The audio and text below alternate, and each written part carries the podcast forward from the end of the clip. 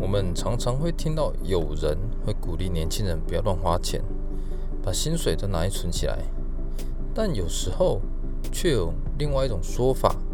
那就是年轻人赚的还不够多，应该把钱都拿去投资自己，提升自己的赚钱能力。那仔细想想看，到底哪一种说法才是正确的？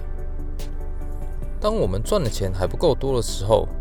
存钱跟投资自己，到底哪一个才是优先？而我的想法是，其实这两种说法都没有错，因为储蓄跟投资本来就是提高财富的两大关键要素，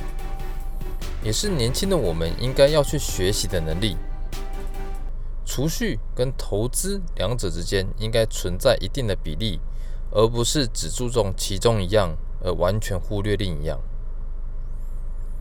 那有些人误以为投资自己就是追求财富自由的人才需要做的事情，认为自己只想要过一个平凡人的生活，就不打算花钱投资投资自己，甚至只想要过个外表光鲜亮丽的精致穷生活。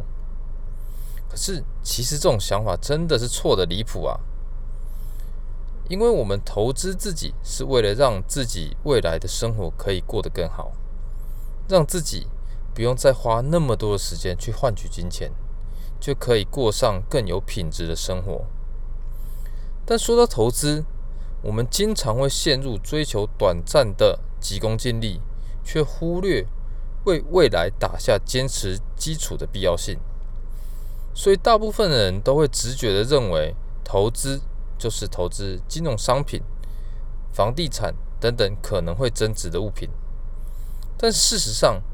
我们所能做的最好的投资，其实就是投资自己。曾经有人问股神巴菲特，最好的投资是什么？他的回答是：最好的投资就是投资自己，因为不管通货膨胀怎么变，只要投资自己，除了不用缴税以外，你永远都可以提升自己的价值。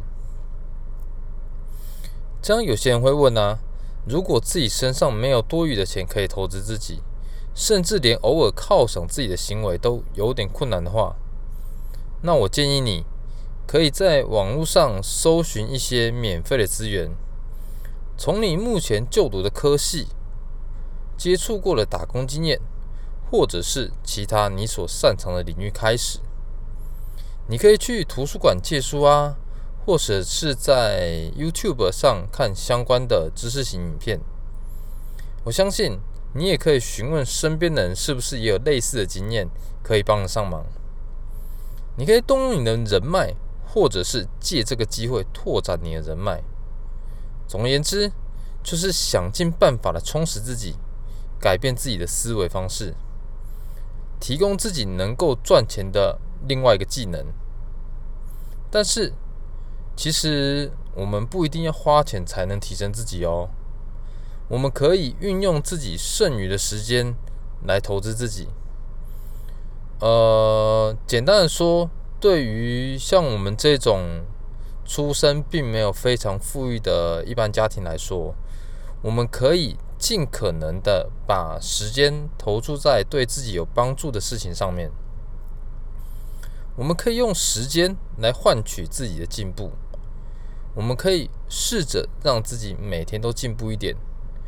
我相信，只要你可以把投资自己，并且用最好的资源来投资自己的这个观念深深的刻在自己的大脑里面，在未来，在你遇到问题、遇到困难的时候，你就会自动自发的，像是开启这种自动模式的感觉。你就会去寻找身边的各种资源，并且得出在那个年纪我们可以做的那个做法。这样下，呃，这样子的话，虽然我们没有办法很快的看到成果，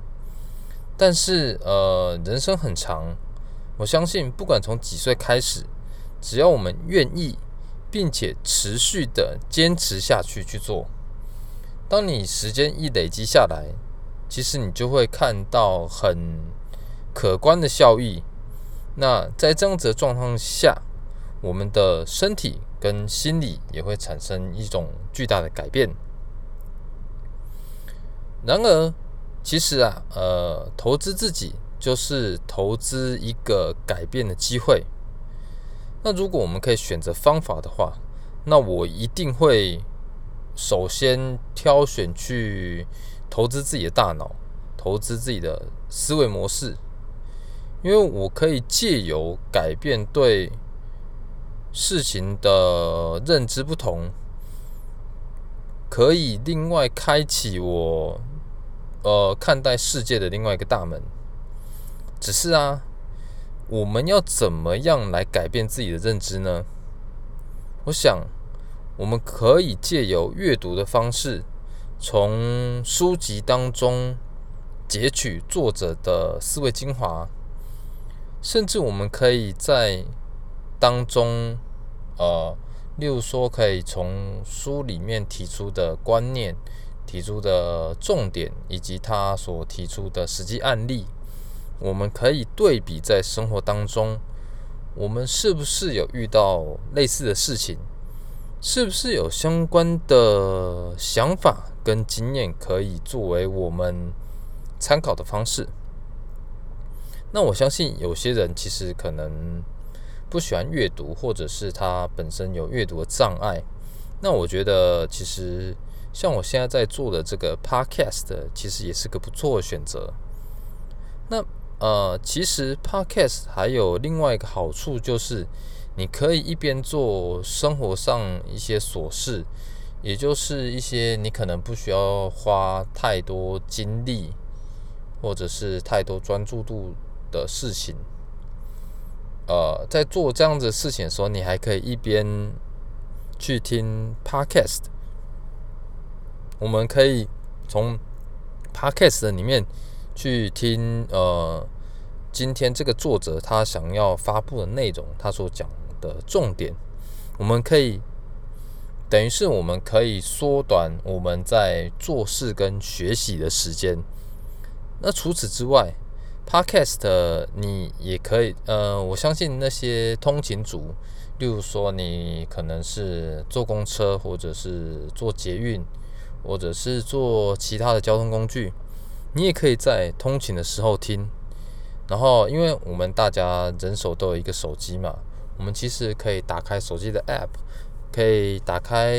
Apple Podcast，可以打开呃 Google Podcast 去聆听呃这些重要的资讯，我们还不会增加呃就不用像带书一样来增加自己的背包或书包的重量。那我觉得呃。呃，总而言之，我觉得如果你是视觉系的，而且呃，你又对阅读平常就养读养成阅读习惯的人，你其实可以选择以阅读的方式来增加自己的知识储备。那如果你是不善阅读，或者是你觉得用听的方式比较适合你来增加自己的知识储备的话，也就是你如果是听觉系的话，你则可以考虑接触用 Podcast 来增加自己的知识量。那呃，不管是哪一种方式，你都可以选择自己擅长的主题，呃，选择自己想要加强、想要进修的部分，或是你可以呃选择你想要接触的新领域。呃，你可以透过呃别人的观点来拓展自己的思维认知，让自己看待世界的角度可以更加的广阔。那除了呃阅读以及听 Podcast 的这种方式来增加自己的知识储备以外，那我觉得另外一个需要投资自己的方呃地方就是就是心灵健康。因为我自己啊，其实，在科技业大概也待了十多年的时间。其实我看过很多工程师以及在这个产业的相关人员，他们虽然赚很多钱，但是你其实可以感觉到，他们整天都活在不开心以及抱怨的环境里面。那时间一拉长，到最后还是把自己的身体搞垮了。那你之前赚的钱，到最后也是赔到健康里面了，反而会变得有点得不偿失。坦白说，我觉得啦，就是心灵上的健康其实比身体上的健康还要重要，因为我们大家都知道，其实呃，你可能有听过一个说法，就是其实很多身体的疾病都是因为来自于我们内心的不平衡。所以，如果既然我们要维持心理健康，那我们就必须。时时刻刻的关注自己，我们必须要时时刻刻的聆听自己的内心，知道自己的内心的渴望，知道自己想要什么，讨厌什么。那如果你觉得目前的你对生活当中的一切都已经有点提不起劲，甚至你也不抱任何的希望。那这个时候，你可能就处在一个心理不健康的状况下。那我觉得，在这个时候，你就必须要真的花一点时间去问问自己，为什么会出现这样子的情况？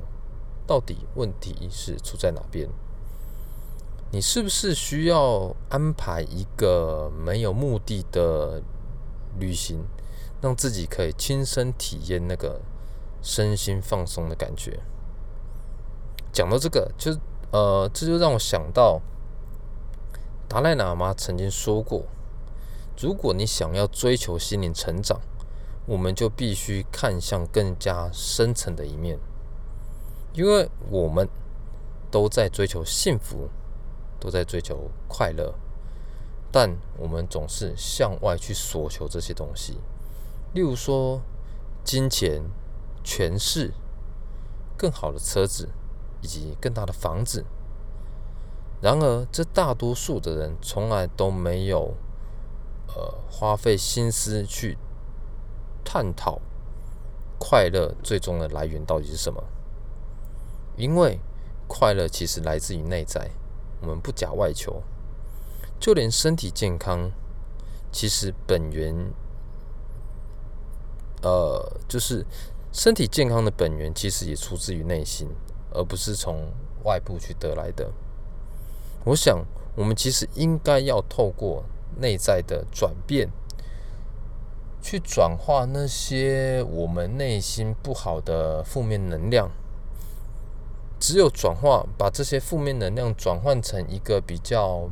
平和、平缓，甚至是正面的能量，我们才可以实现。我们未来呃外部想要得到成就。那回到呃我们原本的主题，说到投资自己，我相信很多人其实都在呃表面上的投资自己啦。他们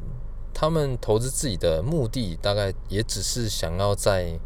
跟别人聊天的过程当中，想要跟别人。证明自己其实是有呃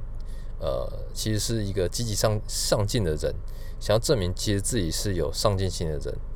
但实际上他们了不起就只是付钱去学习这课程，但其实他自己本身并没有付出多少的行动。例如说最常见的啦，就是很多人可能会缴一笔钱，想要去学英文，去学。日文或者是学韩文，但是他缴这笔钱之后，他可能一开始兴致高昂的去上了呃去补习班上了这些课，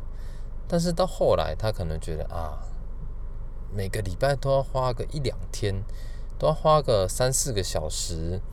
去学这些东西，那下雨天呢、甚至是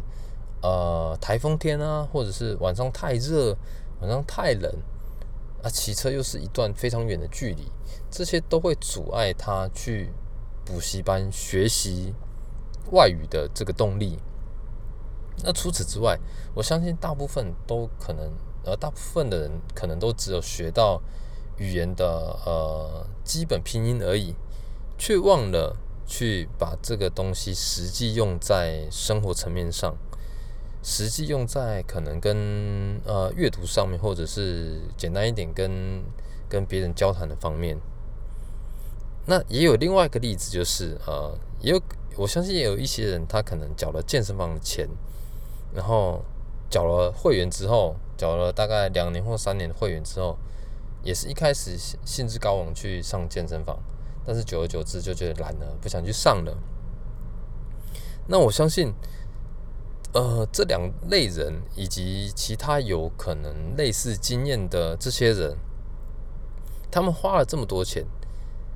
你却没有办法在他们的身上感受到任何的改变。而且除此之外，在我们接收新的知识以及观念之后，我们是不是？能够感觉到，呃，有一种思维模式的进化。那我们是不是，呃，学习过这些新的知识之后，我们是不是用新的观点来看待，呃，重新解读这个世界？如果没有的话，那我们是不是还是用原本的方式来看待这个世界呢？是不是我们还只是听自己想要听的东西？只相信自己原本就相信的事情。仔细想想看，如果我们的思维模式真的有所改变的话，那种变化的感觉大概就会像是呃呃你在复习东西，你你在复习数学、国文、英文、自然的的的那种感觉，就是当你复习第一次、复习第二次、复习第三次。在处理同样问题的时候，你会突然恍然大悟，觉得啊，原来这一题就是这样解，原来这个东西就是这样记。那我的意思是说，当你如果能接收到新的思维方式，并且用这种方式来阅读这个世界的话，你也会很明显的感受到这种呃想法上转变，那种恍然大悟的感觉。就很像你突然明白的，呃，某种真理，而且你也打算用你新理解的这个概念去去过未来的生活，去解未来生活可能遇到的难题。所以同样的道理，如果你没有明显的感觉到呃思维上的转变，其实那就代表这个。投资自己的方式是没有作用的。这，我们应该要检讨的，并不是呃我们投资的金额大小，而是要去检讨我们是不是有采取呃足够并且可以量化的行为在做这件事情。就是好像是呃，我相信有些人呃。呃，其实非常抗拒投资的这个观念。我觉得，呃，我相信很多一些比较年纪比较大的那那那一辈人，他们可能觉得储蓄是把钱放在银行就比较保险。他们觉得只要透过银行的这个定期的利息，就可以让自己的生活不用那么困苦。但是存在于我们现在这个时代，我们除了要考虑到通货膨胀以外，还要考虑到很多国外的产品进口问题，还要考虑到很多额外的花费，所以变成是我们我们必须要非常呃积极去了解投资这件事情。但是你有没有想过，当我们这年轻一辈把我们投资的概念，去跟老一辈的讲这件事情的时候，你是不是会感觉到他们打从心里在抗拒这件事情？就像我们看到的投资，可能是承受一定的风险来换取呃足够的利润，但是对他们来说，他们只看的，他们只看到你在亏损的过程当中的的那种感觉。所以，呃，我就在想，他们并没有接受这个新的观念，并没有即便是他们活在现在这个环境、现在这个社会，他们并没有产生新的观念来解读这件事情，所以他们的投资自己的这行为就等于是失败的。那总归一句话啦，呃，我们不要讲老一辈，不要讲其他人，我们就讲自己好了。如果我们想要投资自己，我们就得要打开心胸去接受新的思维方式，不然的话，即便我们吸收了再多的资讯，也不会改变自己的生活。但如果我们确实付出了正确的行动，并且明确的感受到自己的思维方式已经产生了改变，甚至还建立了新的好习惯，那么我的建议是，我希望你可以给自己多一点耐心，因为在可能在未来的某一天，你会得到相应的投资报酬率，而且接下来你所面临到的美好生活，甚至还会超乎你的想象呢。如果你想要过上更好的生活，就从现在开始改变，从内心开始到行为结束。如果你还有更多想要知道的内容，或是想要问我的任何问题，你可以搜寻我的脸书以及 Instagram 账号，账号都是 H A M M 零五八零，你可以私信我，或者是 DM 给我都可以。希望你可以从这一集的 Podcast 得到很多你以前从来没有想过的收获。我是高手，祝你有美好的一天，我们下集再见。